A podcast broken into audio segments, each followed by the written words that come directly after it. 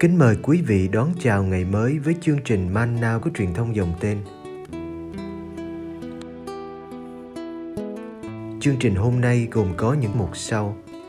Trước hết là lời Chúa và suy niệm, kế đến là hạnh các thánh. Bây giờ kính mời quý vị cùng theo dõi chương trình.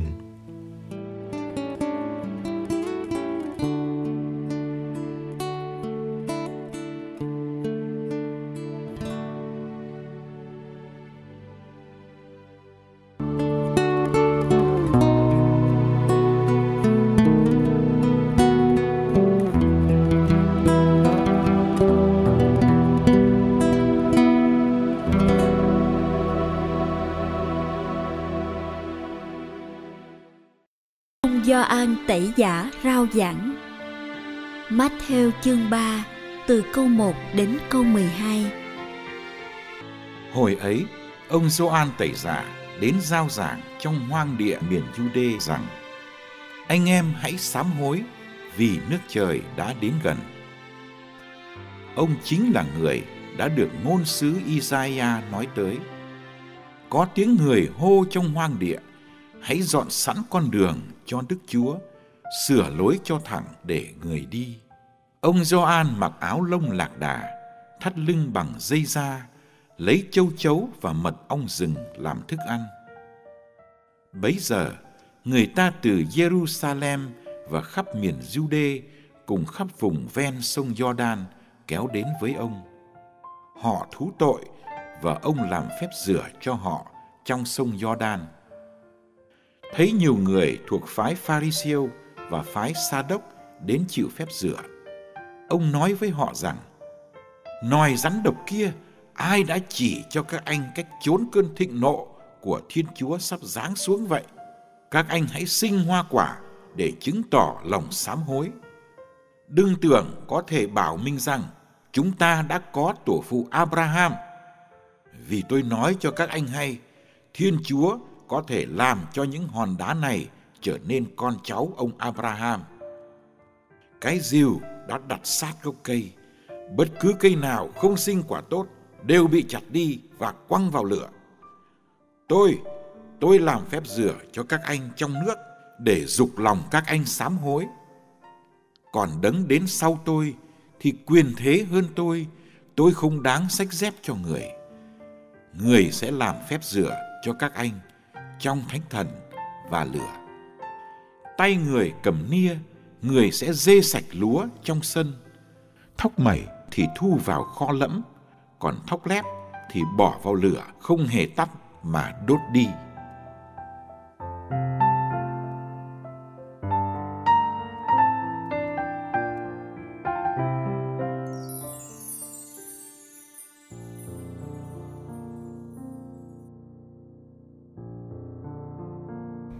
Vào mùa vọng, phụng vụ chuyển sang màu tím.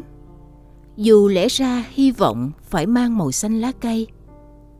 Vào mùa vọng, phụng vụ cho ta gặp Gioan Tẩy giả.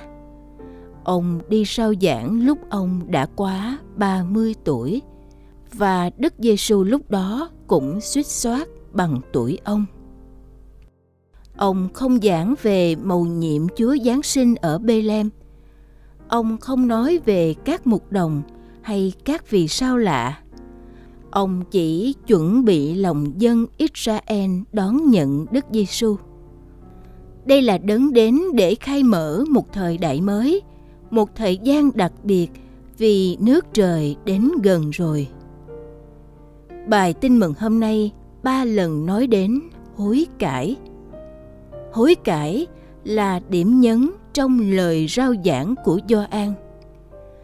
Ông đã đi khắp vùng hoang địa để kêu gọi: Anh em hãy hối cải vì nước trời đã đến gần.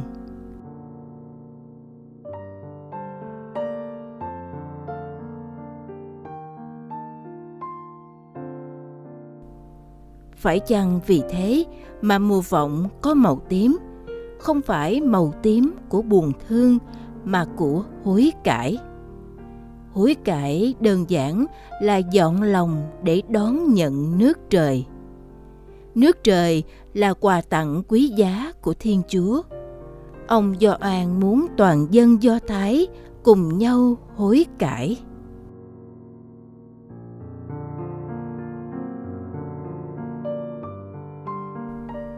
Hối cải màu tím, nhưng hối cải vẫn rất tươi.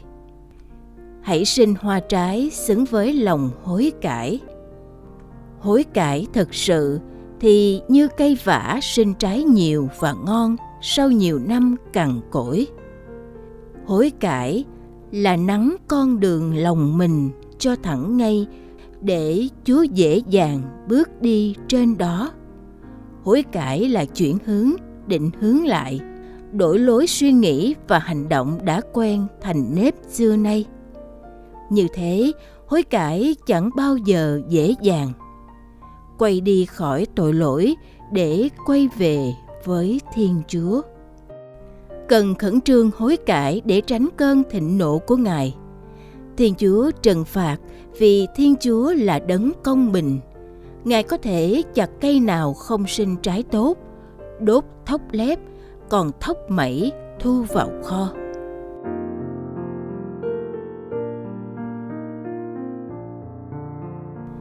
Gioan giảng hối cải và ông đã sống khổ hạnh, không lập gia đình, sống trong hoang địa, mặc áo lông lạc đà, ăn châu chấu và mực ong rừng. Lời giảng của ông đi đôi với cuộc sống nên đáng tin. Dân chúng kéo đến với ông, coi ông là ngôn sứ. Họ bày tỏ lòng hối cải bằng cách thú tội với ông và để ông dìm mình dưới dòng nước sông Jordan. Phép rửa của Gioan được nhiều người đón nhận. Đây là phép rửa chỉ chịu một lần nhưng biến đổi tận căn.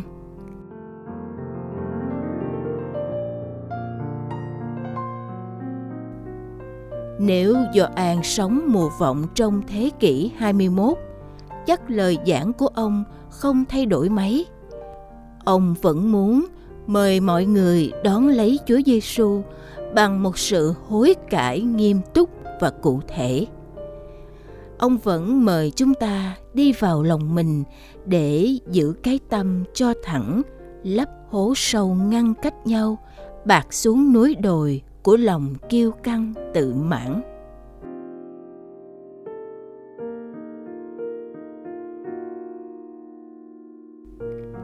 Thế giới thời Gioan không khác với thế giới hôm nay, dù cách nhau hai nghìn năm lịch sử.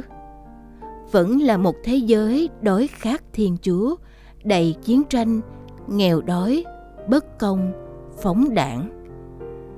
Chúng ta đã chịu phép rửa của Chúa Giêsu cao trọng hơn phép rửa của Gioan ở sông Jordan. Để sống mùa vọng, chúng ta phải thành những Gioan mới, tìm ra những con đường mới để Giêsu và nhân loại hôm nay gặp nhau.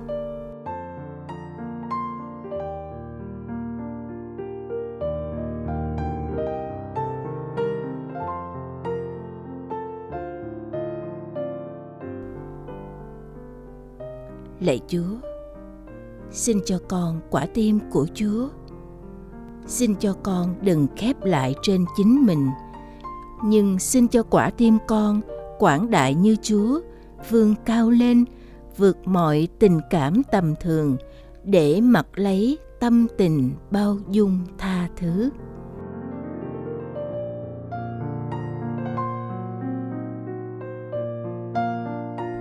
Xin cho con vượt qua mọi hờn oán nhỏ nhen, mọi trả thù ti tiện. Xin cho con cứ luôn bình an, trong sáng, không một biến cố nào làm xáo trộn, không một đam mê nào khuấy động hồn con.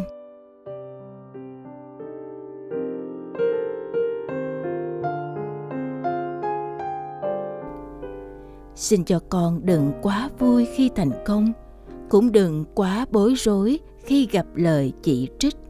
Xin cho quả tim con đủ lớn để yêu người con không ưa. Xin cho vòng tay con luôn rộng mở để có thể ôm cả những người thù ghét con.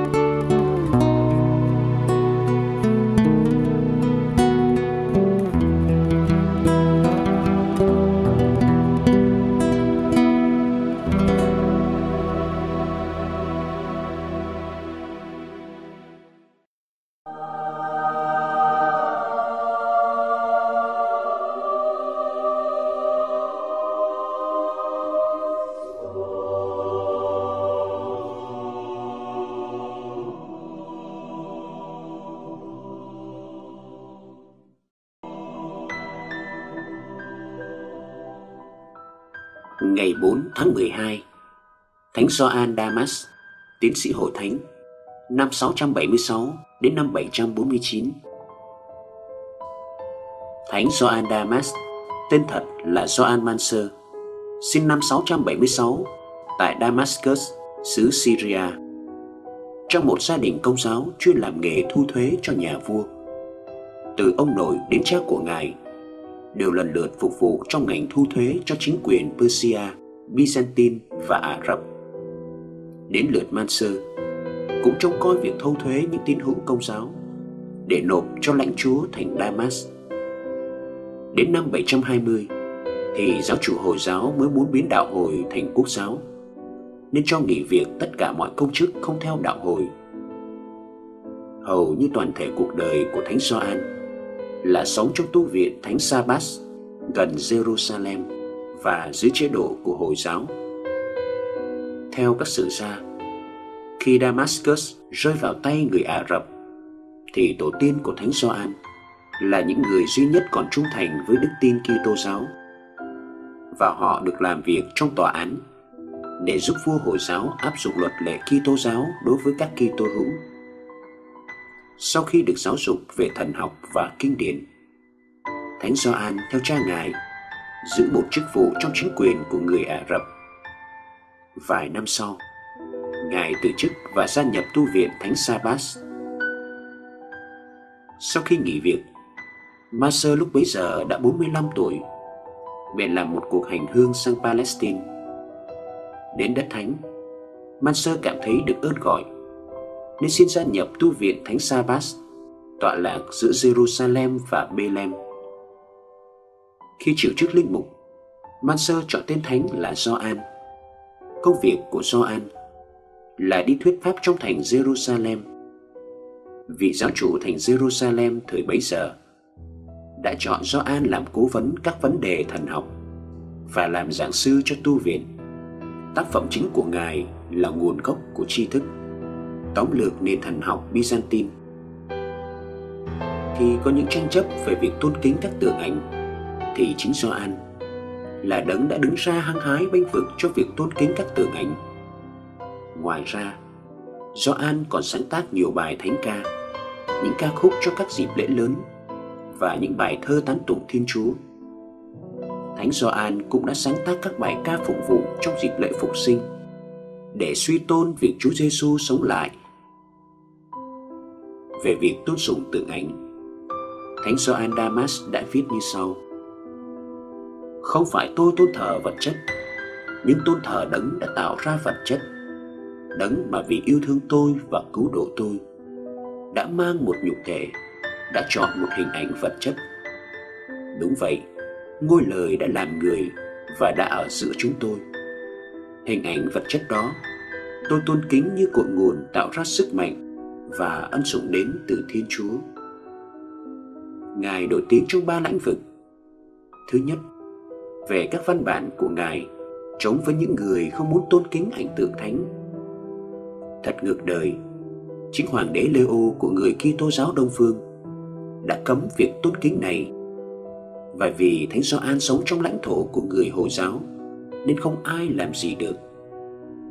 Thứ hai, ngài nổi tiếng về luận án, luật về đức tin chính thống, một tổng hợp các văn bản của giáo phụ Hy Lạp mà ngài là người sau cùng.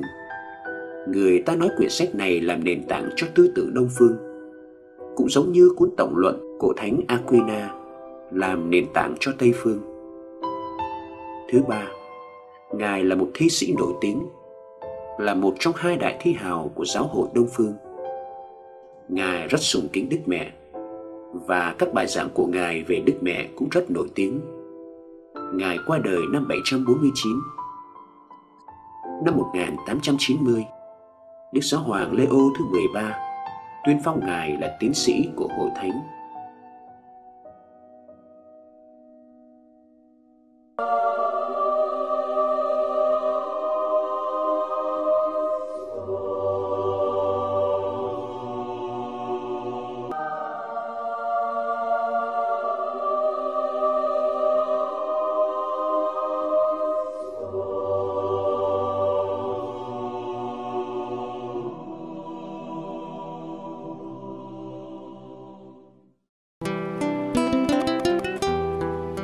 Cảm ơn quý vị đã theo dõi chương trình. Kính chúc quý vị một ngày mới tràn đầy niềm vui và ân sủng của Chúa và Mẹ Maria.